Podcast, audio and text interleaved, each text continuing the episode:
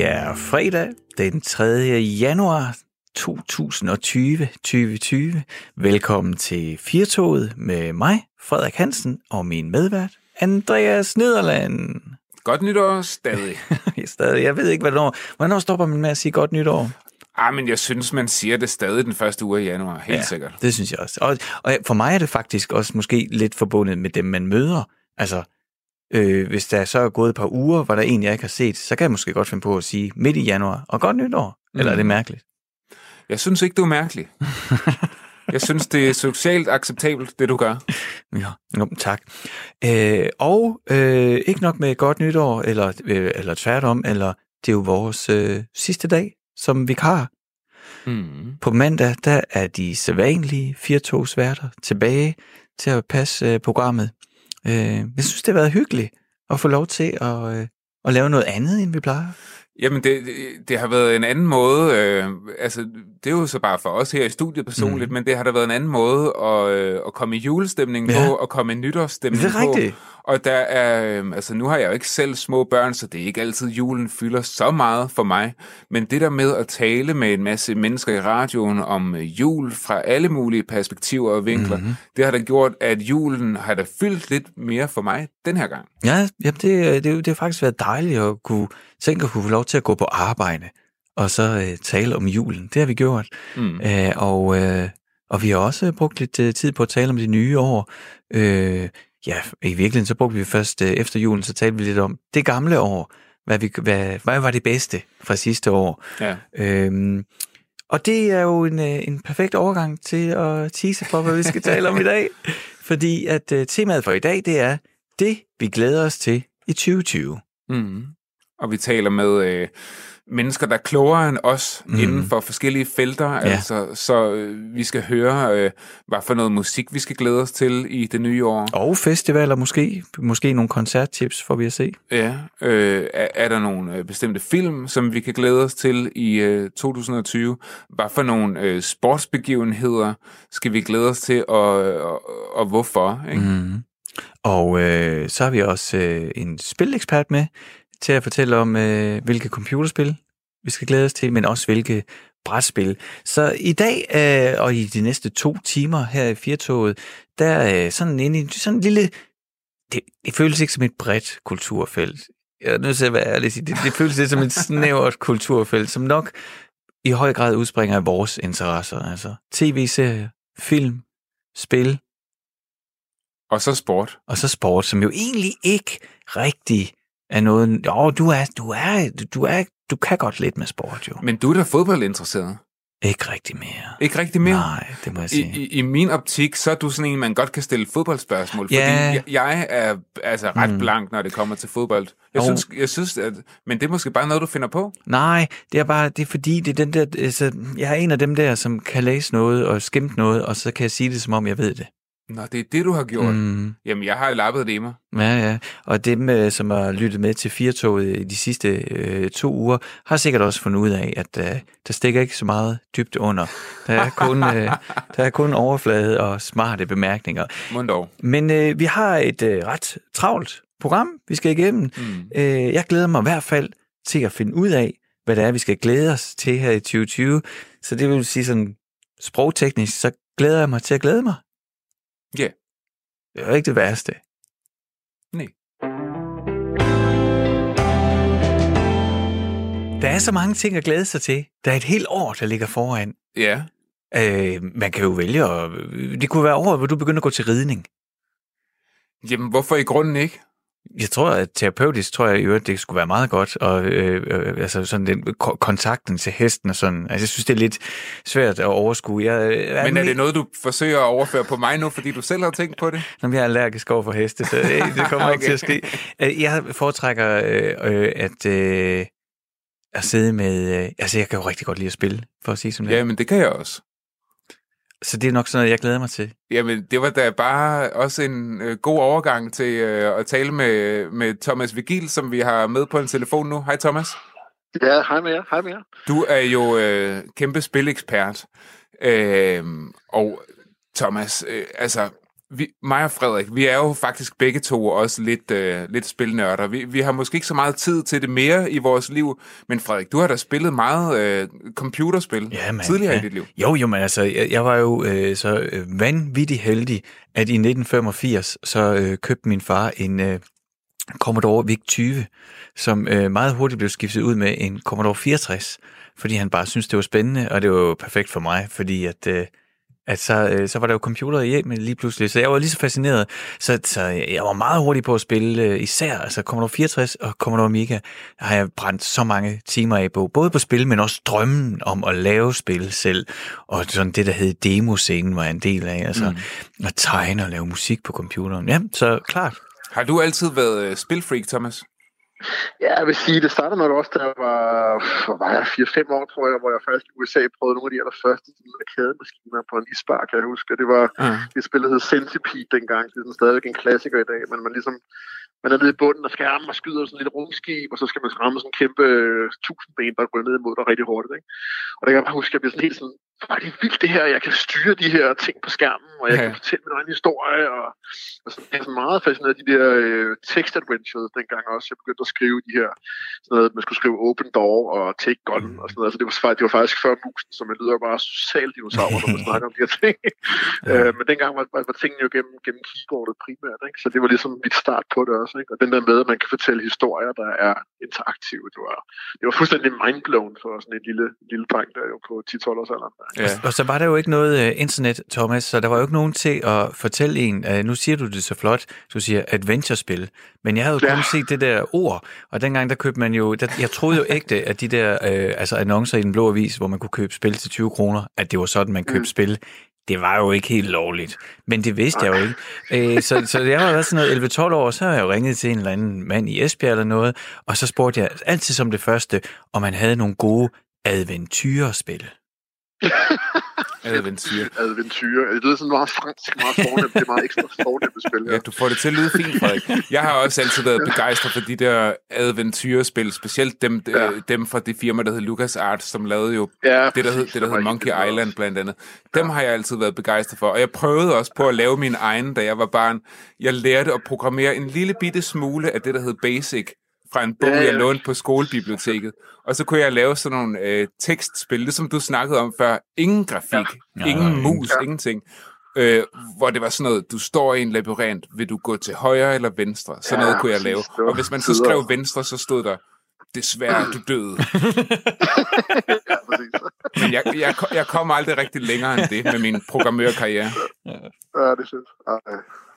Men, men nu, nu, nu er det jo kørt helt af sporet, fordi nu sidder vi jo her tre gamle mænd og ser tilbage, og det er slet ikke det, vi skal, Thomas. Vi skal se øh, frem på 2020. Det var det, der var Ja, meningen. Og det, det, du, du har fundet, vi kan jo starte med, nu er det computerspillene, vi taler om. Ja. Så vi kunne jo prøve at starte der. Altså, du har Ja. fundet øh, tre øh, bud på øh, computerspil, som udkommer i 2020, og som Ja. vi bør glæde os til.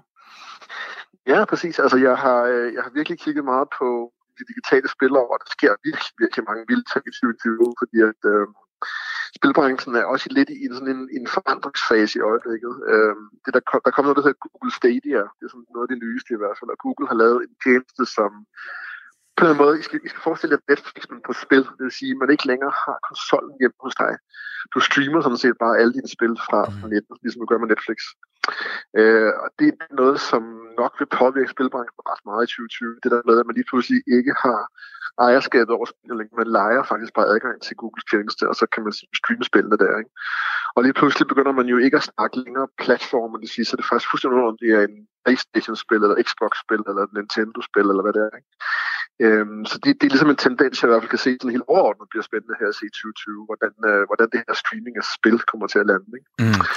Så, så for lige sådan at opsummere, så, øh, så, så de, som du siger, de fleste folk, de, de kender øh, sådan et uh, Netflix-abonnement, man betaler et fast beløb, og det, der så ja. ligger derinde, det kan man se lige så meget, man vil. Ja. Og det er simpelthen Præcis. det samme, de vil gøre, så er der så x antal spil derinde, og den kan man spille lige så meget, man har lyst til, uden man skal ud og købe. Ja. en æske eller noget. Ja, du skal købe en Google Chromecast, som det hedder. Det er sådan ah, et lille, ja. lille, lille, lille dims, du sætter til dit fjernsyn, du også kan bruge til at streame øh, YouTube og musik på fjernsyn. Mm. Og så skal du have en controller selvfølgelig også. Men det er jo klart billigere. Du køber ikke en konsol længere. Du køber næsten bare ligesom en, en leje af den her platform, ja, Google laver. Men man skal slet ikke have nogen maskine stående under fjernsynet mere. Kun den nej, nej, der, der Chromecast. Der er ikke nogen maskine, der larmer. Du har ikke noget, du har ikke noget sådan, sige, harddisk stående med din hvor du gemmer alting ting på nettet, så at sige, ikke? på din profil. Ikke? Mm. Så det er ligesom, øh, hvad jeg tror godt kunne være en fremtidens spilplatform, den her, ikke? hvis Google gør det rigtigt. Ikke? Så det er i hvert fald noget, jeg ser meget frem til. Jeg har spillet en, en del allerede nu Google Stadia. Jeg er udkommet jo, men jeg tror bare, det bliver vildere her i 2020 også i Danmark. Og fungerer, hvor, hvor godt fungerer det? Jamen, øh, det fungerer faktisk overraskende godt. Altså, altså rent teknisk var jeg sådan rimelig imponeret. Altså, det er også nogle kampspil, hvor jeg sådan skal rimelig hurtigt. Det kan godt, det kan godt køre ret fint, men det kræver som sagt en ret god netforbindelse. Altså, du skal nok ikke sådan, du skal nok have sådan 100 megabit. Mm. Det har jeg, og det synes jeg, det kører det sådan set okay. Ikke? Men det der med at koble på et trådløst netværk, og sådan, det kan faktisk godt gøre, at hastigheden nogle gange falder, eller i hvert fald grafikken bliver dårligere nogle gange af spillene, fordi den, den prøver ligesom at kompensere, så hastigheden er vigtig, og så bliver grafikken lige pludselig grynet på en måde, eller sådan lidt, lidt uklar på skærmen. Ikke? Så på den måde fungerer det sådan set ret gnidningsfrit, men, men, men vi håber, det kommer til at fungere endnu bedre her i, i det år. Mm. Tror du, det er noget, at de andre store, øh, altså Nintendo og øh, Microsoft med Xbox osv., tror, tror du, det er noget, de vil forfølge også på et tidspunkt? Mm, ja, men jeg, ja, ja, jeg tvivler om det, fordi der er også noget magt i at have sin egen spilplatform. Ikke? Øh, og der vil jeg sige, jeg tror, PlayStation og Sony nok kunne godt følge trop øh, lettere end Nintendo, for Nintendo har tit mere sådan nogle gakkede spil, der kræver nogle andre controller, eller man skal styre dem med deres... Altså, du kan ikke styre det hele med sådan en klassisk Google Stadia controller. Mm. Så du kigger på en Nintendo øh, Switch i øjeblikket, så er der nogle ret specielle controller, det kræver. Ikke? Mm. Så jeg tror mere, vi kigger på, på PlayStation og Xbox, der måske kunne have nogle af deres spil også kørte på Google Stadia, men, øh, men ellers så tror jeg, de vil også gøre noget for at fastholde, at de har, vi har stadig en PlayStation 5 eller en ny Xbox under fjernsynet. Ikke? Så det er sådan en, en spændende krig, der kører lige nu. Ikke? Det er også, hvad forbrugerne selv vil helst have. Ikke? Jo, og hvordan er det nu? Der er jo både en ny Xbox og en ny PlayStation på vej, ikke? Ja, præcis. Begge dele kommer nok også, øh, hvis ikke i 2020, så i 2021. Altså, de, de er på trapperne. Men man kan sige, at de spil, jeg kiggede frem til, det er også... Øh, altså, jeg har valgt tre spil, digitale spil, og to af dem er, kan man sige, fortsættelser, og det næste er en, en form for fortsættelse, men på en helt ny måde. Eller lad os starte med det. Og det er, fordi VR, vi har jo tit snakket om VR, og nu kommer det her virtual reality, nu er det godt, og nu er det godt, nu er det godt, og det har aldrig rigtig været godt. det har aldrig rigtig sådan helt, det har aldrig rigtig sådan helt uh, forløst alle de her drømme, og det er simpelthen fordi nogle gange, der har simpelthen manglet nogle, nogle, nogle gode spil, der kunne drive det hele der frem. Ikke? Men der kommer et meget, meget stort spil i 2020, som uh, bygger på Half-Life, hvis I kan huske det. Ja. Uh, der kommer et spil, Half-Life Alex, som mm. er det første VR-spil, som, uh, som kommer i Half-Life-sagaen, og det bliver sådan et, et fuldblåen, langt spil, men hvor man spiller det hele i VR.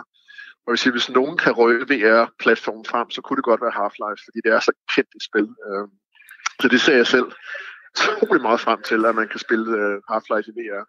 Jeg, jeg, har jo jeg har spillet Half-Life, og det er jo sådan et, et legendarisk spil, især fordi at der har været den der, hvornår kommer træeren. Er, er det så ja. træeren, der kommer, eller... Nej, altså det, det er jo en, man følger, man følger hende der, øh, karakteren Alex, som egentlig ikke er Morgan Freeman. Det er Morgan Freeman, mm. vi har fået i, i de to første spil, så det er en bifigur. Ja, okay. Og de har ikke, de har ikke to kalde det Half-Life 3, som, som jo forhåbentligvis kommer, men nok ikke i 2020. Så derfor er det sådan en spin-off mere for at eksperimentere med, med platformen, tror jeg. Ikke? Mm. Men Half-Life har altid været øh, skydespil set i første persons perspektiv. Det vil sige, det er det nye også? Ja, det er det. Øh, jeg vil stadig kalde det et eventyrespil, det vil jeg også kalde det. Du skal stadigvæk løse gåder og ja. gå rundt og, og, og være lidt... Øh, det handler ikke om at skyde, det handler også om at, at være, være kreativ og gådeløsende. Ikke? Altså, jeg tror, det var derfor, det øh, Half-Life var et af de eneste spil, sådan, sådan nogle uh, first person, altså i den der uh, genre, uh, fordi ja, da det netop gik op for mig, at det ikke gik ud på at skyde hele tiden. Men Nå, der, er nogle, ah, der er nogle gode puzzles, ikke? Og så får man sådan en gravity ja, gun på et tidspunkt, og så skal man begynde at tænke sig lidt om, hvordan kan man flytte rundt på banerne. Altså, det, det, det, ja, præcis. Det, det er ret godt, faktisk. Ja, okay. Ja, det er den ja. Nå, det er det ene i hvert fald, så det glæder ja. mig til Half-Life Alex hedder det. Så kommer der to oh, Må jeg ikke spørge, Thomas, øh, øh, øh, ja. men ved, ved, så skal man jo også have alle mulige udstyr for at kunne spille det jo. Ja, så du kan have et VR-headset, vil ja. jeg sige. Det er du nødt til. Men det vil jeg sige, de er nede og koste jamen, øh, 1500 til 2000 kan du godt få et rigtig godt headset på. Nå, de, okay. de nyeste, det nyeste er faktisk, at de, det der, man kalder standalone, det vil sige, at du skal ikke længere koble det til en computer. Du kan faktisk bare lægge alting over på den hukommelse, som ligger inde i det her headset. Og det vil sige, at du kan faktisk gå rundt, ligesom på en bytelefon, så du, du er ikke bundet længere af ledninger eller koblet op til en computer. Eller have nogle sensorer i rummet, som også nogle af de her VR-løsninger kræver. Det vil sige, at det, det er ret sindssygt, at man lige pludselig kan gå helt ud i en skov, eller Ja, gå ja. rundt i huset med de her VR-headset på, uden, uden at skulle være bundet til et fast sted. Det, det synes jeg i hvert fald er en stor, stor øh, fremgang for VR-bølgen her også. Skørt. Ja, det er lidt vildt. Altså, jeg får lyst til, øh, øh, nede i øh, Universe øh, Science Parken, dernede i Als, der har de sådan et øh, virtual reality rum, og der var nede med min datter, og så skulle hun prøve den der elevatoren, øh, hvor det bare kører op, og så kommer ud på en planke, ikke? Og altså, altså, så havde jeg jo prøvet den, så jeg sagde, øh, men du kan bare springe ned ad planken, og det turde hun selvfølgelig ikke, for det var lidt uhyggeligt, men så gjorde hun det. Men altså, det Mm. resulterede så, at hun sprang ind i den bagvæg, der var. så en stakkel, hun flækkede huden på læben over næsen på grund af briller. Ja, man skal passe på med de der briller og alt det. Ja, ja, du skal altså virkelig holde op. øh, Det lyder godt, Thomas. To, Jamen, det glæder skal... til i hvert fald. Ikke? Ja. Og så de to, kan man sige, fortsættelser, som er begge to øh, kæmpe spil i, i, min, øh, i min univers, det er, hedder The Last of Us, Mm øh, som kom her for et par år siden, som var et af de sådan flotte, synes jeg i hvert fald, eventyr slash actionspil, der kom til PlayStation øh, 4 Iran her. Ikke? Øh, og hvor man netop er i sådan en lidt postapokalyptisk verden. Du skal lige prøve at overleve, og du styrer så øh, ham her person, der hedder Joel, der skal beskytte en pige, der hedder Ellie, øh, igennem de her sådan, sådan kan man sige, svampeindfæstede mennesker, der angriber dig på, på, på kryds og tværs her. Men hele den verden, de har bygget op, hele den historie, den var simpelthen så fantastisk skrevet, og også, kan man sige, scenesat i spillet med, Mm. med rigtig øh, levende karakterer og sådan noget. Og den toer, der kommer, ser jo bare endnu vildere ud, så jeg er sådan helt, øh, ej, det er, det er, det bliver, det bliver stort. Mm. Thomas, det er er, er, er, er, er du så sådan en, der, der, tager, øh, der reserverer tid i kalenderen til, når du ved, du får spillet, og så er der sat tid af i kalenderen til, at du kan fordybe dig? Ja, lige med de her tre spil, jeg kommer til at nævne, det, det gør det. Men det samme med brætspil. Altså, jeg er simpelthen nødt til at sætte, sætte øh, en uge eller sådan noget ind til bare at prøve at dykke ned i dem. Ikke? Så alle hvis der skal anvendes, ikke? fordi det er jo, altså spil er jo så interessant som medie, fordi du kan ikke beregne, hvor lang tid tager det at gennemføre det her spil. En bog kan nogle gange sådan, åh, oh, okay, det tager Mm. mm. to timer at læse, og en film kan også godt vare det omkring. Et spil, det er sådan en fuldstændig black box, og det kan tage 60 timer. Ja. Det kan tage 20 timer, du ved det ikke, vel? Ja. Så derfor er det den her usikkerhed, der også samtidig er, er kan man sige, styrken ved spiloplevelsen, synes jeg. Du skal gerne sætte god tid af. Ikke? Jeg, jeg, jeg er blevet så gammel nu, at jeg tit håber på, at spillene ikke er for lange. Altså, da man var, da, da man var teenager, så var Ja, det sådan, åh, hvis det her spil, det kan vare for evigt, så fint. Nu har jeg det sådan, Ja, det var det. Ja. jeg har fundet en hjemmeside, der hedder howlongtobeat.com, og derinde, der kan man slå spil op, og så får man gennemsnitstiden, at folk har brugt på at gemme... Er Kender, du, kender du den, Thomas? Ja, ja. Jeg kender det godt, jeg kender det godt, ja. Men, Og der, der men går jeg altså ind, tid, og hvis jeg kan Altså, se det det her spil, det tager kun 6 timer at klare, så tænker jeg, yes, det kan, Yes, det er mig, ja. det kan jeg overskue. Jamen, der er ligesom også, altså man kan sige, der er ligesom en altså, der er ligesom før børn og efter børn i ens verden, ikke? Og når Ja. man har fået børn, så vil man bare gerne have nogle spil, der kan, der kan spilles på omkring 10 minutter, og så har man ligesom fået den fulde oplevelse, ikke? Og når før man får børn, så vil man gerne spille de her 5 timer i streg, ikke? Og det, der, der er lidt forskel, ikke? Så, Men i hvert fald The Last of Us 2, og hvad vil du kalde genren? Er det, er, er det også en Jamen, blanding det af er skyde? action, action, adventure, action og aventyr, vil jeg kalde det. ikke? To ting Okay, ja. den er eventyr. Ja, jeg det skulle tror aldrig jeg, det tror jeg, jeg skal sige fremover. Ja. Det er fantastisk. Jamen, det Øh, lyder og det spændende. sidste spil, jeg har jeg ligesom ser frem til, det er også to, der hedder Psychonauts 2, der også kommer her i 2020. Nå, ja. Og Psychonauts, øh, jeg ved ikke, man kan huske det, men man styrer sådan en, en bande børn, øh, som alle sammen har sådan nogle psykiske evner. Og hele spillet er sådan lidt platformspilsagtigt, hvor du hopper rundt i forskellige øh, bevidstheder, altså hjerner hos forskellige folk. Og der er så forskellige udfordringer, og de har forskellige øh, kan man sige, diagnoser nærmest. Ikke? Aha. Men det er så vanvittigt spændende spildesign, så man ligesom udforsker, hvad er det, hvad er det sindet, hvad er det hjernen kan. Og samtidig er det sådan et, et fantastisk veldesignet platformspil. Og der kommer altså en to her i 2020 øh, for den hedder Double Fine, som øh, lige bekøbt af Microsoft, men de er, de er virkelig nogle af de sådan rigtige indie-spilsudviklere, som bare laver nogle meget unikke og meget sådan, øh, kan man sige, håndlavede spil, hvis man skal kalde det det. Ikke? Men jeg, jeg kender øh, godt til Psychonauts, det første, Thomas, og jeg har haft det liggende i øh, overvis, og aldrig fået taget mig sammen til at spille det. Ej, ja, glæder dig, glæder dig. Der er noget juleferie, eller i hvert fald, jeg kan sige, vinterferie, du kan bruge på det i hvert fald. Jamen, det har du sikkert ret i, og jeg ved jo, at, at det, er jo, det er jo skabt af en af, af de gamle adventure-helte fra 90'erne, er det ikke sådan? Ja, Tim Sch- jo, det er Tim Schafer, der også lavede Secret of Monkey Island, og altså hele LucasArts var han med på der, ikke? med Grim Fandango og de der gamle klassikere inden for genren. Mm. Men altså, Psychonauts 2, det kommer i 2020? Det gør det, ja. Det er i hvert fald planlagt der, må sige. Det var nogle gode Ja, anbefalinger, og ja, hvad, hvad vil du sige, Thomas? Nu vil jeg bare lige sige, det er Psychonauts 2, det er The Last of Us Part 2, og så Half-Life Alex, som Mm. øh, var min tre. Det var bare det, jeg ville lige opsummere. Yes. Sådan. Sådan var det. Jamen, Ja. øh, og, og det er nogle gode bud, og det er også nogle ret forskelligartede spil, lyder det som. Øhm, Ja. Og så kan det være, at øh, vi har jo aftalt med dig, at vi også lige skulle bevæge os over i øh, brætspillenes verden. Ja, det er også fedt. Der sker også virkelig mange fede ting. Øhm, altså, der har jeg også ligesom taget tre spil frem, som hver som synes ret, har en retning, altså man kan sige i hvert fald en genre. Øhm, og det første, jeg vil nævne, det er, fordi der kommer en del sådan, lad mig kalde det fjollede spil. Altså spil, som er hurtigt at spille, øh, meget festlige, rigtig godt til øl eller rødvinsaftener, og det er ikke så forpligtende, øh, som vi faktisk snakker om før. Det er ikke et spil, du skal bruge øh, 5-6 timer på at gennemføre. Og et af de spil, som jeg har prøvet nu, og som jeg ved kommer i 2020, måske holde fast, det hedder, det hedder Taco Cat Go Cheese Pizza. Så Taco Cat Goat Cheese Pizza. Øh, og det hedder det simpelthen. Og det er det, det spillet handler om. Man skal hele tiden sige den her rækkefølge over. Hver gang man trækker, kan lægge et kort. Man lægger, har sådan en bunke kort med, så lægger man et kort ned. Og så skal man sige taco, så skal du sige cat, så skal Andreas sige goat, og så videre. videre? Mm-hmm. Og hvis man trækker, hvis man li- ligesom lægger det kort, som man siger, så skal man alle sammen ligesom skynde sig at banke på kortet. Så det er sådan lidt et drukspil-agtigt ting, ikke? Men Ah. det er så sindssygt sjovt. Og så er der sådan nogle ekstra regler, med, nogle gange skal man lave nogle andre ting, øh, for at forvirre spillerne mere, ikke? Så det er sådan et, det er sådan et, et spil, som jeg tror vil få en, en kæmpe sådan kult udbredelse på en måde, øh, og blive spillet rigtig meget på barer, på skoler, på, øh, på højskoler og så videre, hvor jeg også arbejder. Ikke? Så det, den glæder jeg mig rigtig meget til. Taco Cat Goat Cheese Pizza hedder det. Sådan. Det skal lige siges nogle gange, for at lytterne er helt med. Ja, det skal det, altså. altså. Så lærer man det. Taco Ja, ja, ja. Goat Cheese Pizza. Ja, det lyder sjovt, Thomas. Hvad har du mere? en, genre, der hedder Roll and Write. Uh, vi snakker også om det sidste, uh, jeg snakkede med jer, men det genre, hvor man ligesom, det er en form for Yahtzee, der møder bingo. Nå Ja. Øh, hver spiller sidder ligesom med deres egen lille pointblok på en måde, og så bliver der slået et fælles terningeslag eller et fælles øh, korttræk, og så alle skal skrive ligesom ned på deres lille blok, hvad vil de bruge det korttræk til. Og der tror jeg altså, at vi kun lige har set starten af bølgen, i hvert fald i, i Danmark, fordi der kommer rigtig mange danske oversættelser, nogle af de her spil, som, øh, som bare er, er vanvittigt spændende. Og det vildeste er, at man kan jo spille dem fra 1 til 100 mennesker samtidig. Så egentlig, hvis vi alle sammen sidder i en fordragssal, så skal vi egentlig bare have en projekter, der viser, hvad er fælleslaget, skal alle sammen sidde og grifle ned. Og så spiller vi alle sammen samtidig, selvom at, øh, vi har vores lille blok. Så det, det tror jeg også bliver en genre, der rykker rigtig meget i 2020. Og det er spil, som der, der kommer et spil, der hedder Second Chance, der kommer et spil, der hedder Welcome To. Øh, så det er sådan nogle, den genre skal man i hvert fald holde øje med. Det bliver, det bliver rigtig spændende, tror jeg. Mm. Det er noget helt andet, må man sige. Det var helt andet, ja. Ja.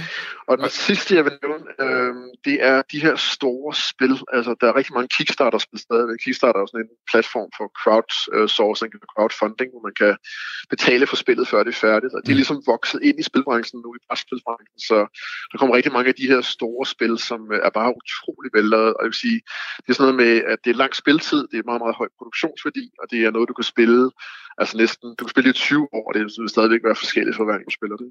Ah. Øhm, der er kommet et spil, det er faktisk kommet i år, men jeg tror, det bliver stort i Danmark i 2020, det hedder Wingspan, øh, altså ligesom vingefang mm-hmm. på, på engelsk. Og det lyder så sindssygt, men det er et, det er et ornitologspil, altså det er et spil, der handler om fugle. okay. øh, og vi sidder alle sammen og skal bygge vores bedste og mest altidige fuglebestand mod hinanden. Og når jeg siger det så højt nu, så lyder det som om, at netop man griner af det, fordi det er fuldstændig vanvittigt. Men det er så sindssygt spændende, og det er virkelig et godt spil, sådan skruet sammen rent strategisk, at man sidder virkelig og, og battler på de her fugle her, og det er simpelthen så flot spil. Altså fra små sådan fugleæg, der er et fuglehus med, og kortene er lækkert tegnet. Og, så det med, at brætspillet bliver en form for kulturudtryk eller kunstudtryk, du faktisk gerne vil have stående fremme nærmest, og, Mm. og vise, at du har ligesom det her i dit hjem. Ikke? Det, det er sådan lidt som, som Wingspan, vil jeg sige. Ah, Men det går ud på at samle på fuglene? Var det, var det sådan? Ja, altså, ja, altså der er 100 fugle med, og så er det sådan, det er sådan et kortspil. Øh, fuglene er i kort øh, form. Ikke? Og så er de forskellige levevilkår, og du har ligesom tre øh, leve altså habitater på dit, øh, dit øh, bræt, du sidder med selv. Ikke? Så skal du prøve at lave den bedste bestand, simpelthen, der er mest altid og kan klare sig mod de andre fugle øh, reservater, de andre spillere har. Ikke? Det lyder, det lyder fedt, og, og jeg, øh, jeg er jo ikke så stærk. Øh, altså, vi snakkede også om det sidste her før jul, at, øh, at øh, her hjemme med mig er det meget de samme brætspil, der kommer frem igen og igen. Så jeg, jeg, jeg, jeg synes, det er så fascinerende at høre om den... Øh, fordi på en eller anden måde, så tager jeg som en naturlighed, at computerspillene er i konstant udvikling. Men jeg er stadigvæk sådan, altså, bliver overrasket af, nå gud, jamen selvfølgelig kan man også lave det som brætspil. ja, altså, ja. Jeg, men jeg får lyst til at spørge dig, øh, Thomas, nu, du nævnte Kickstarter, og Kickstarter er altså den her øh, online platform, hvor man kan præsentere sit projekt øh, til hele verden, og så øh, kan man ligesom forkøbe det. Sige, at hvis du ja. laver det her produkt, jamen så vil jeg gerne have det. Øh, så her har jeg reserveret nogle penge. Og på den måde mm. kan man jo så ligesom starte en forretning op, fordi man går først i gang med at producere, når man rent faktisk har pengene til at producere for. Øh, og, og det, mit spørgsmål er, har, har det forandret øh, spilbranchen? Fordi nu, skal man jo, nu er man vel ikke afhængig af investorer i samme grad som før? Ja, det, det er helt klart, det har været det har sendt chokbølger igennem, særligt brætspidsbranchen. Øh, fordi det er faktisk den, der er en af de mest øh, succesfulde øh, kan man sige, genre ind på Kickstarter. De her, ja. Der var nogle, nogle kortspil, blandt andet, der hedder Exploding Kitten, som virkelig brød hele den her barriere. Altså, de samlede sådan noget med 30 millioner dollars, tror jeg det var. Det var fuldstændig vanvittigt wow. beløb. Altså, i forhold til alle de andre projekter, der Kickstarter, så, så er det et lille kortspil, som øh, havde har rekorden øh, inden for indsamling der. Øh, og det er helt vildt. Så man kan sige, det der med lige pludselig, er der kommet mange nischer frem til at sige, hvis jeg nu har en forkærlighed for minifigurer, som er kæmpestort på Kickstarter, sådan nogle små, man kan male selv, altså mm-hmm. ofte sådan øh, eventyrfigurer, men det har altid været stort inden for sådan warhammer men det, det, det er blevet kæmpestort på Kickstarter, at man rigtig gerne vil købe brætspil, der koster, jamen de kan koste mellem 15 og 20.000 for et brætspil. Nå, hold da øh, og, det vil du faktisk, og det vil faktisk gerne betale, så får du også et brætspil, som har fuldstændig vanvittigt smukke miniatyrer, du kan spille med, du kan male, du kan vise frem. Så det, det er ligesom en subkultur, som bare er blevet kæmpe stor på Kickstarter, at de her unge øh, mellem 25 og 40-årige øh, har fået rigtig mange penge nu, og de vil rigtig gerne bruge det på noget, de selv voksede op med. Og det var tit sådan noget som Warhammer og, øh, og Blood Bowl, nogle af de her gamle miniatyrspil. Og det er så bare kommet fuld front igen, når man gerne vil bruge sine penge på det og vise det frem. Ikke? Nu, øh, nu sagde du bare øh, nu sagde du ordet et par gange, så jeg tænker, at måske vi uh, skulle se lidt tid af til at udvikle et uh, adventure-miniatyr. Eller miniatyr-adventure. Adventure-miniatyr, ja, det lyder fantastisk. Thomas, de, de her brætspil, du har talt om, er det nogen, man kommer til at kunne finde på hylderne i danske butikker, eller skal man lige en tur på internettet, hvis man vil kigge på dem? Øh, man, kan, man kan altid finde dem på danske, i danske butikker, og øh, det, altså allerede kan du købe Wingspan, og du kan allerede også godt købe nogle af de her uh, Non-Riot-spil, som jeg har nævnt nu. Øh, men der kommer flere af dem. Øh, der kommer et spil, der hedder Tapestry, som er det samme, der har lavet Wingspan, men samme kan man sige, produktionsværdi. Ikke? Så, øh, så det er ligesom for at vise, at det er tendenser her. Ikke? Så ja, man kan købe dem, eller i hvert fald inden i, når vi lander februar og marts, så jeg tror, du kan allerede købe nogle af de her spil, vi snakker om. Mm. Thomas, vi vil sige tusind tak, fordi du vil være med til at kigge frem mod spilåret 2020 selv, sammen med os. Selv tak. Det var en fornøjelse. Det bliver et vanvittigt år, så jamen, så, og have et godt, godt, uh, godt 2020, må man sige. Ja, et rigtig godt nytår. Godt nytår, Thomas. Ja, lige, lige måde, det godt. Hej. Hej. Nej, det er jo radio, vi laver. Men hvis der havde været kamera på, dengang han sagde, at der var et spil, et brætspil, hvor man skulle samle på fugle, så der, der, der gibbede det lige hele din krop. Det gibbede i min krop? Ja, du, der er noget med... Altså, det, du kan jo godt lide at kigge på fugle. Øh, jeg kan godt lide naturen, men jeg ved meget lidt om fugle. Jeg kan ikke påstå, at jeg ved ting om fugle. Altså, jeg er kommet, øh, jeg er kommet hele mit liv øh, på Langeland og øh, i et sommerhus tæt ved et fuglereservat. Så det der med at være tæt på naturen og masser af fugle, det er jeg glad for, men jeg ved ingenting om dem. Men det kunne være, man kunne lære det i sådan et spil. Altså. Ej, jeg kunne godt se din uh, ornitologi-karriere begynde med Wingspan, og sidde og samle små fugleflokke og ja. æg, du kunne passe. Ja, hvem ved, måske bliver det det nye Pokémon. I dag i øh, Firtoget kigger vi øh, frem, vi kigger ind i 2020, og vi snakker med forskellige eksperter om, hvad de glæder sig allermest til her i 2020. Vi kigger fremad i dag. Det er fredag. Det er den 3. december, skulle jeg sige. Det er den 3. januar. Ja, du vil gerne have, at det skal ja, være december. Men, jeg, det har, men hvilket år er vi i, Frederik? Vi er i 2020. Og hvor befinder du dig henne? Øh, I Aarhus. Åh, oh, godt. Okay. Og på, i hvert fald på planeten Jorden. Anyway. Jeg skulle bare lige høre, om det var sådan noget snigende demens, og hvor tid, oh, God, tid, no. tid og rum begyndte at drille oh. dig. Ja, The Space Time Continuum har jeg stadigvæk ikke helt styr på, men jeg er langsomt ved at, få grasp om det. Øh, det er fredag, og vi er i fredagshumør, og vi beskæftiger os med alle de ting, vi godt kan lide. Øh, computerspil og øh, film og tv-serier, alle de, alle de ting, som vi kan bruge øh, øh, vores tid på, når det er sådan, vi ikke øh, skal arbejde eller øh, udføre pligter. Og derfor øh, skal vi tale om film nu, og hvad vi glæder os til i 2020. Og selvfølgelig så ringer vi jo øh, kun. Der er kun en, vi kan ringe til, mm-hmm. og det er Jakob Hensley. Jakob, velkommen til Firtoget. Jamen tak skal I have, Frederik og Andreas. Det er godt at høre fra jer igen. Det er altid dejligt at have dig med. Jakob, er der øh, altså 2020, når vi kigger frem på 2020? Mm. Øh, vi har jo talt med dig tidligere i programmet om øh, filmåret 2019, som du synes, ja. hvis, hvis jeg husker rigtigt, så du synes, det var sådan lidt medium. Ja, det, det er fuldstændig rigtigt.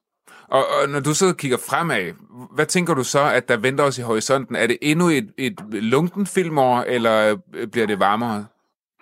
Jeg, jeg synes, det ser øh, rigtig spændende ud. Altså, vi har jo for første gang i nogle år, der har vi ikke en Star Wars-film at se frem til, fordi at, altså, Star Wars-sagaen blev jo til endebragt her i december måned sidste år. Ikke? Mm-hmm. Øh, og, øh, og jeg synes personligt med, med, med bravur meget overbevisende, og det er der sikkert folk, der ikke gjort. Men, men første, for første gang i lang tid, så ser det ud som om, at der ikke er de der øh, helt samme store tentpole-film. Og lytterne må ikke misforstå og, og, og høre mig sige, at der ikke kommer blockbusterfilm. Det er slet ikke det. Men drenge, I skal lige tænke på, altså øh, Marvel fik jo en halv afslutning med, øh, med Endgame sidste år, Avengers Endgame, ikke? Mm-hmm. Og Star Wars har fået en afslutning en, et, i hvert fald et lille punktum her for en kort periode med det her. Så der er ikke de samme gigantiske store filmoplevelser at se frem til på samme måde øh, i det her år. Men jeg har alligevel fundet nogen, som jeg glæder mig enormt meget til, fordi det er for gode, solide instruktører, og nogle af dem er altså også store properties.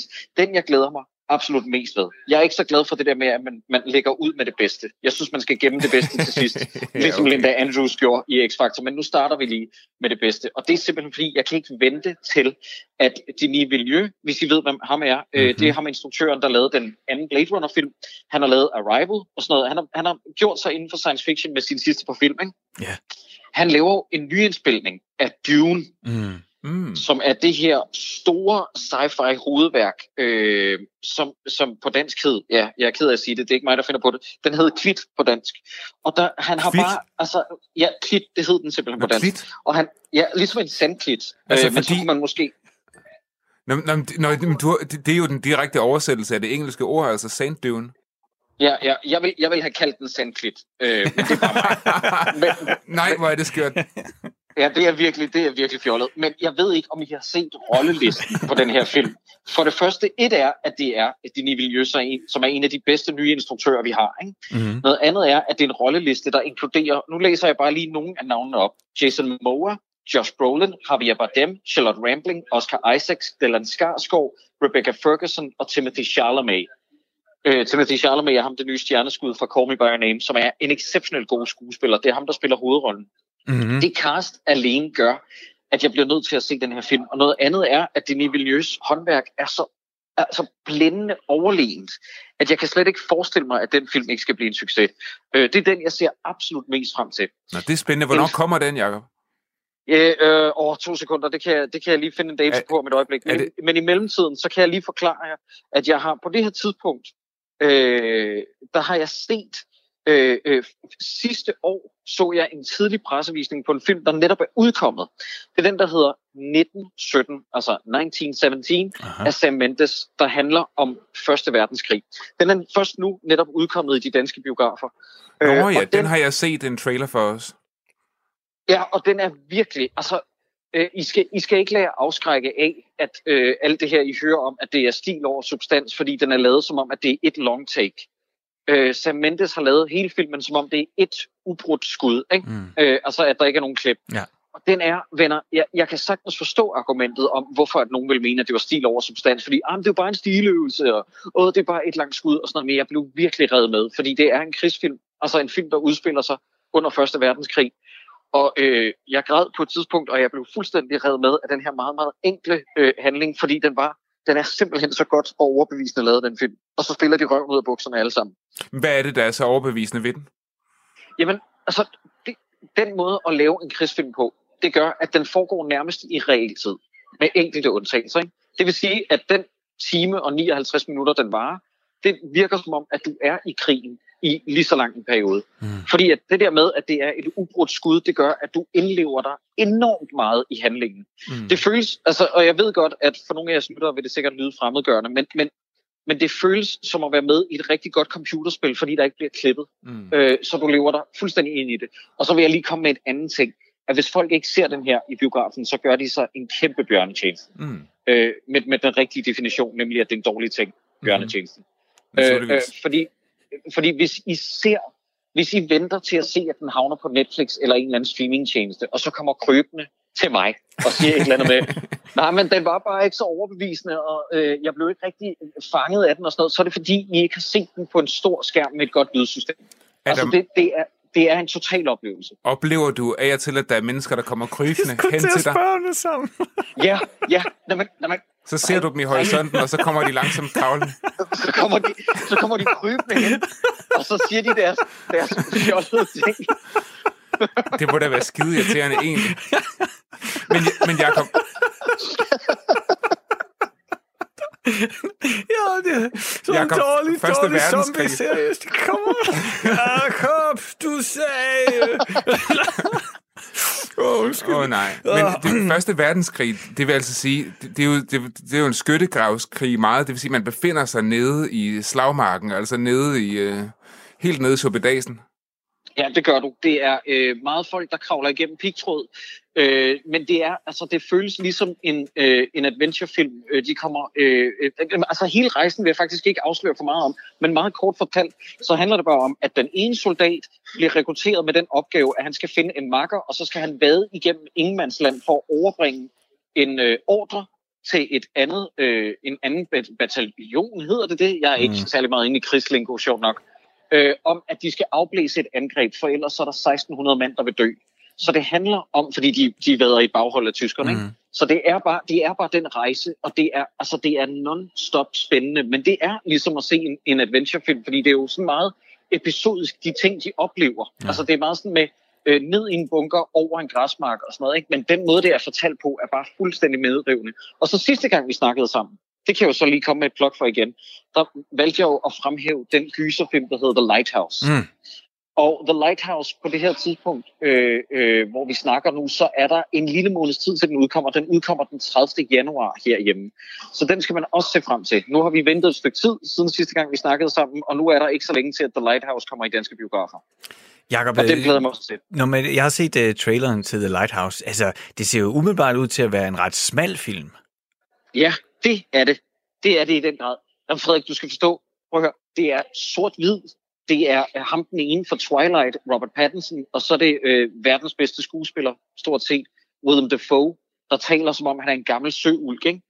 Øh, det kommer til at fremgøre enormt mange, men som jeg også sagde sidst, det er virkelig oplevelsen værd, fordi det er så underligt, og det er uhyggeligt på et meget psykologisk plan, ja. og det er sort komisk på et meget overbevisende plan. Ja. Og, og, og hvad er det, den handler om? Den handler om, øh, om to øh, øh, øh, altså fyrtårnsbetjenere, som får øh, deres opgave. De skal være, jeg kan ikke huske det, to måneder ude på den her ø i midten af ingenting og bestyre det her fyrtårn. Og så har den ene den opgave, at han alene skal øh, sørge for at, at holde fyrtårnet ved lige, mens den anden han skal lave alle mulige huslige pligter, såsom at tømme altså, øh, øh, ja, spanden, hvor de laver afføring i, og det ene og det andet. Ikke? Og lige så stille, så begynder den unge af de to betjenere, altså spillet Robert Pattinson, ham fra Twilight, han begynder at mistænke ham, den ældre, for at lave et eller andet med de der fyrtårn. Han mener, at der foregår overnaturlige ting. Og det er, altså, det er virkelig, virkelig specielt lavet, og det er en helt særlig oplevelse. Og igen, som jeg også sagde sidst, jeg tror, jeg sagde det sidst, det det her med, jeg synes, man skylder sig selv at se den. Så er jeg faktisk ligeglad med, om man hader den eller ej. Mm. Men jeg garanterer, at man aldrig har set noget lignende.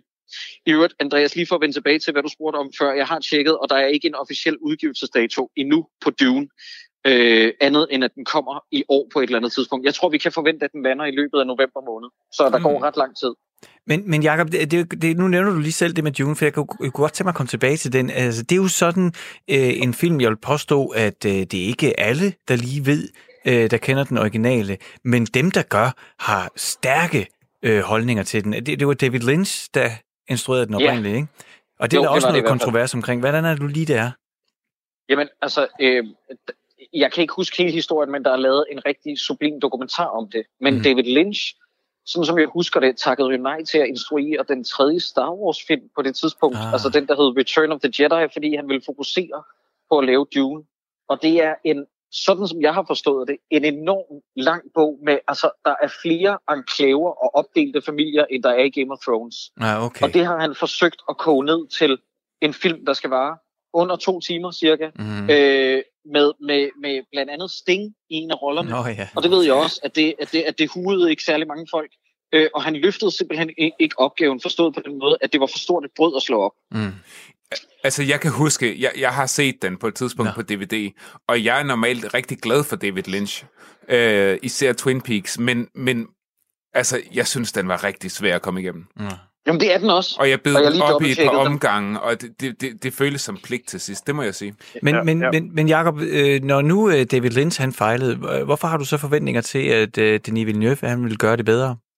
Jamen, det er simpelthen på, grund af, øh, på baggrund af hans øh, CV, og det, som jeg ved, at han kan. Han har øh, overbevist mig de sidste par år med alle de gode film, han har lavet. Hvis I kigger på hans CV-dreng, øh, Arrival, Prisoners, den nye Blade Runner, Sicario.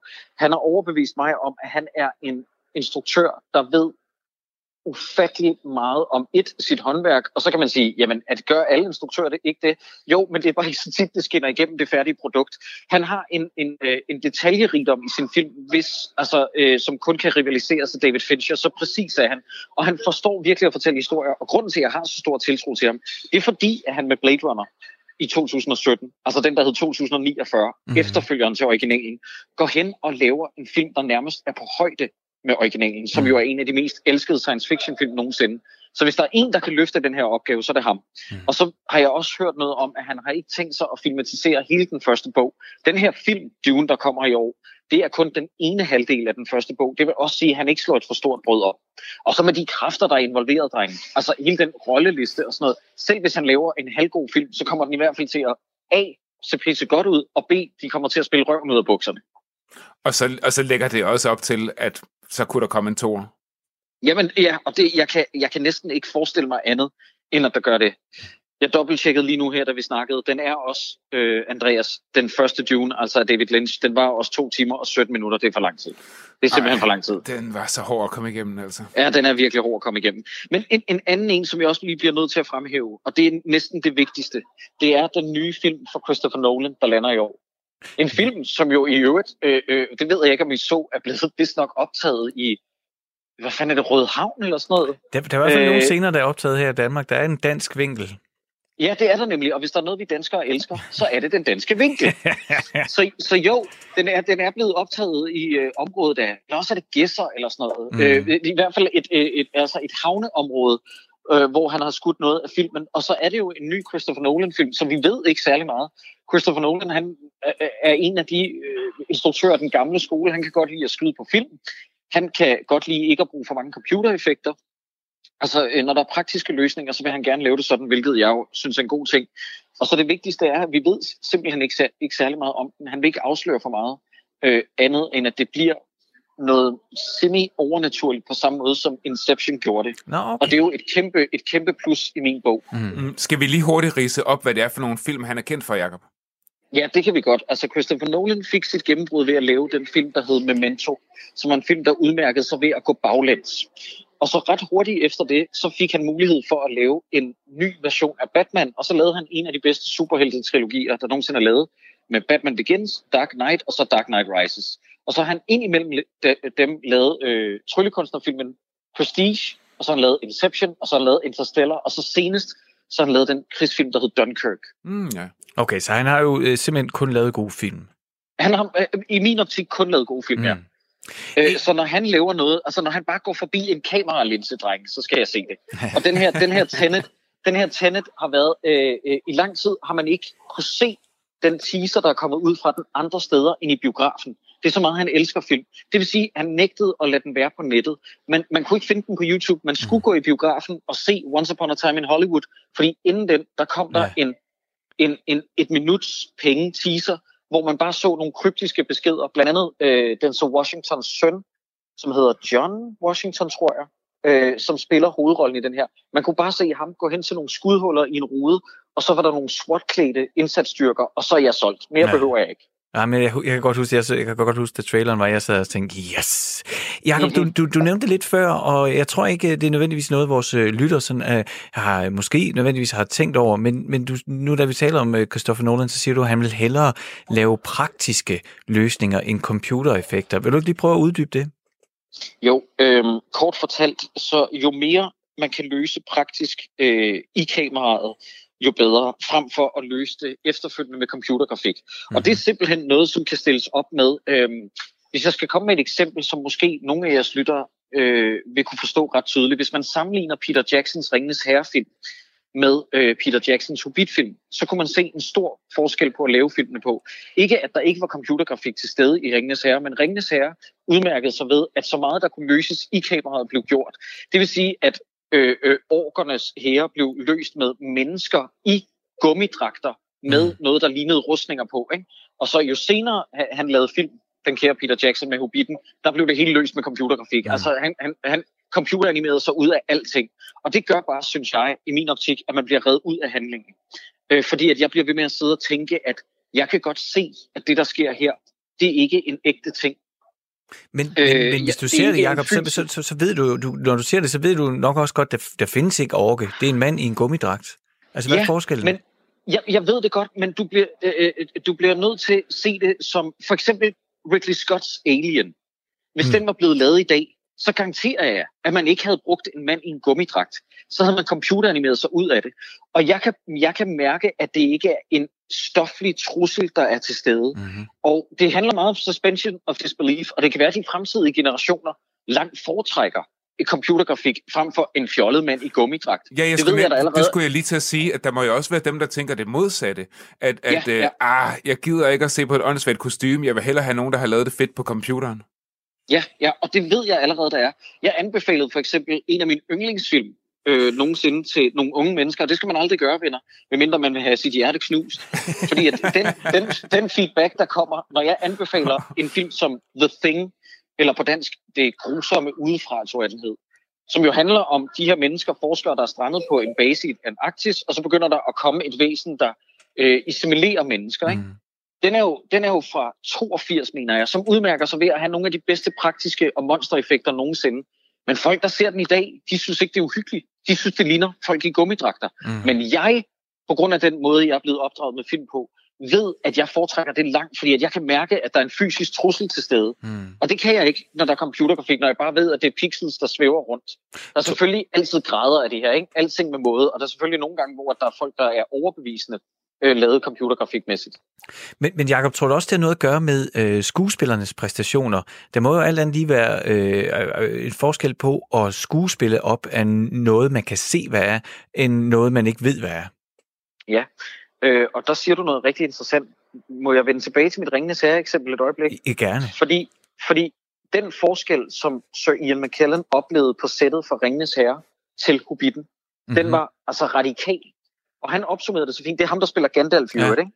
Han nød jo at lave Ringenes Herre. Han rendte rundt med en bog selv, den originale for J.R.R. Tolkien, og læste op for den, og i rette satte Peter Jackson, når han kom med et forkert eksempel og sådan noget. Ikke? Det lyder mm-hmm. også lidt irriterende. Ja. Men, men der, er virkelig, der er virkelig tale om en, en skuespiller, der går op i det her, fordi han føler sig i, i live på sættet, og han kunne leve sig ind i det. Men da der så gik, jeg kan ikke huske, hvor meget det var, 15 år, og de skulle lave Hobbit-serien, der satte jeg mener i hvert fald, det her det er til Hobbiten. Ikke? Det kan godt være, jeg tager mm. fejl, men jeg mener, det er til Hobbiten, at den kære Ian McKellen, han sætter sig ned og græder, fordi at der er så meget green screen, at han kan, han kan, slet, ikke, han kan slet ikke være i det længere. Mm. Øh, øh, og uanset om, om, om det er noget, der er sket eller ej, det, det er bare en historie, jeg husker, ikke? men uanset om det er noget, der er sket eller ej, så opsummerer det så fint, hvor svært det må være for skuespillere i dag. Jeg synes, vi giver det hele taget skuespillere for lidt credit, mm. men hvor svært det må være at leve sig ind i en rolle, når du står foran en green screen og taler til to tennisbolde, der skal gøre det ud for en blik, blikretning på ja. en computeranimeret figur. Det må være tusind gange sværere at leve sig ind i. Jeg kommer sådan til at tænke på, øh, du nævnte også uh, Josh Brolin før, uh, uh, at en af, jeg ved også, Andreas, en af vores yndlingsfilm herinde i studiet, det er Goonies, uh, yeah. med den her børnebande. Og der, uden at skal spoil for meget, det gør jeg jo så, for nu siger jeg det, der kommer de på et tidspunkt ned i en grotte, hvor der er et piratskib. Så hvis man ikke har set ja. den, så undskylder jeg. Og der ved jeg, at, at instruktøren Richard Donner, var det? Ja, ja det er vist rigtigt. Han ja. havde med vilje sørget for, at de her børn ikke fik lov til at se grotten, og øh, det her piratskib, de havde bygget, der var nede i den her grotte. Altså alt det her, det var bygget selv, så han kunne få lov til at filme, når de så det allerførste gang. Altså få deres yeah. rigtige reaktion. Historien er så, at, øh, at øh, Josh Brolin, han, han kom vist til at sige, oh fuck! Jamen, så, der er, jeg, jeg mener, at der er en af børnene, der banner, ja. og det er jo fordi, det er deres ægte reaktion. Det er helt ægte. Ja, ja. Og det, det er simpelthen noget, der får mig til at knibe en lille glædestår. Ikke? Den der mm. måde at lave film på, hvor det... Altså, så får du den umiddelbare re- reaktion, øh, frem for, at det er noget, der bliver genskabt øh, green screen-mæssigt, at folk øh, ikke har noget at reagere af. Altså, der, de har ikke noget, de kan spille opad, fordi der er ikke noget til stede. Nej. Det hele er bare green screen. Jakob, øh, inden vi øh, slutter af her, øh, nu kommer vi vidt omkring, og nu endte vi også med at, at tale effekter og øh, computereffekter mod øh, at lave tingene rigtigt.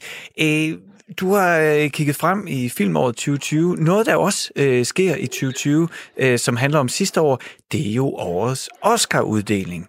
Kunne vi ikke øh, runde programmet af og også lige høre dine forventninger til det store filmshow? Øh, ja, til årets Oscar-uddeling. Ja, hvem tror du? Hvem skal vi holde øje med? Hvem skal vi sætte pengene på? Åh, altså... oh, drenge, det er et godt spørgsmål, fordi at jeg interesserer mig jo ikke så meget for prisuddelinger, men jeg skulle da...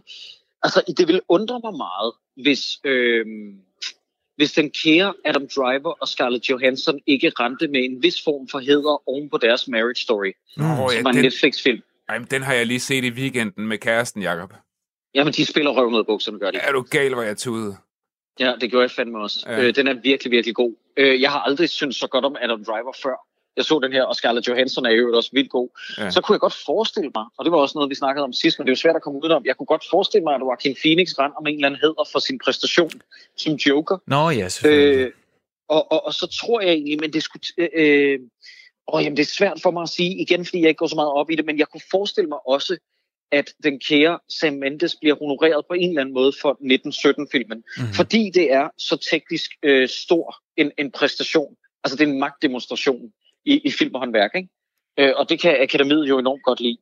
Mm. Jakob, vi, øh, vi kunne blive ved med at snakke om film med dig, og vi har egentlig også lyst til det, men vi har simpelthen ikke mere tid, så vil vi sige tak, fordi at du talte med os om øh, filmåret 2020. Jamen altid. I ringer bare igen i, øh, ja, i slutningen af det her år, og starten af næste. Eller, eller før. Måske før. Ja, I, I må også, det var ikke for at sige, at I ikke må ringe før. Det må I hjertens gerne. Måske kommer vi krybende i horisonten, Jakob. Ja, ja og, så, og så skal jeg høre på det brok igen. Hvorfor så jeg den hjemme på Netflix? Jakob, tusind tak, fordi du var med. Ja, og have en rigtig godt nytår. Tak. Godt nytår. Ja, i lige måde. Hej, hej. Hej. Det var Jakob. Det må man sige. Og øh, jeg har det sådan, at hver gang, at øh, vi taler med Jakob, så, øh, så flyver tiden afsted, og så lige pludselig, så taler vi om noget, og så går det over noget andet, og sådan noget, og jeg skal styre mig. Men altså, ja, men det er jo selvfølgelig nok også, fordi vi begge to selv har en interesse i film. Jeg håber ikke, at det har været ulideligt at, at komme igennem vores, vores filmsnak her, men det er, vi er det, det, det, Nej, men jeg synes, der var også nogle gode konkrete fifs, og jeg mm. ser da i hvert fald frem til at prøve at give Dune-universet en chance til, selvom at jeg synes, den gamle film er en ørkenvandring, bare for at blive i sådan ligesom det visuelle. Mm. Altså, det, det foregår jo bare i en ja, ja. sandbunk, ikke? Altså, er du galt, den? Jeg synes, den gamle er kedelig. altså, jeg fik aldrig set den, men, men jeg var jo en, som teenager en del af sådan et, et nørde crew, så når, når, altså, og det er jo sådan en ting, nogen går rigtig meget op i, det der Dune-univers mm. og bøgerne og det. Så, så jeg kan bare huske, at hver gang samtalen kom på det, jeg sagde ikke, at jeg ikke havde set den, eller at jeg ikke havde læst bøgerne. Mm. Jeg blev bare lidt stille, når ja. snakken gik på det. Ja, men forhåbentlig bliver den nye bedre.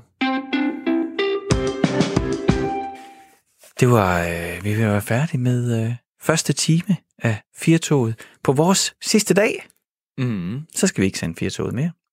Så kommer de rigtige værter tilbage, og vi ferievikar, vi kan holde ferie. Det kan vi sådan set ikke. Så skal vi bare tilbage på vores andet arbejde. Sådan er det at være vikar. Øhm, I næste time øh, har jeg komplet mistet overblikket over, hvad det er, vi skal snakke om. Men øh, jo, vi skal høre lidt om øh, den musik, vi kan glæde os til, og de koncerter, vi kan glæde os til i 2020. Det er jo det, vi taler om i Firtoget i dag. Det, vi kan glæde os til her i 2020. Øhm, vi skal også øh, finde ud af, hvad det er for nogle tv-serier, der ligger og venter på os på de forskellige streaming services. Det er i hvert fald noget, må jeg jo ærligt indrømme, noget jeg bruger tid på. Det gør jeg at også. se tv-serier. Ja. Og selvom jeg ikke er sportsstærk, så skal vi tale om det sport, de sportsbegivenheder, der er at glæde sig til øh, i 2020. Og øh, jeg ved da lidt. Hvad ved du, Frederik? Jeg ved, at der kommer de olympiske lege. Det var flot, som ingen kalder det længere. Nå, så, nej, nej. Øh, altså, det er i hvert fald OL, ikke? jo, jo, Og- men jeg tror, det er en ret sikker indikator på, om man er øh, over 40 eller under 40, om man kalder det... De, øh, nej, nej, der er også der, der er en niveauinddeling mere, og det er, om man kalder det olympiaden. Åh, oh, olympiaden. Det Så er, man, så er man over 60. Så der okay. er tre inddelinger. så ved I det derhjemme. Nu er det i hvert fald tid til nyheder her på Radio 4.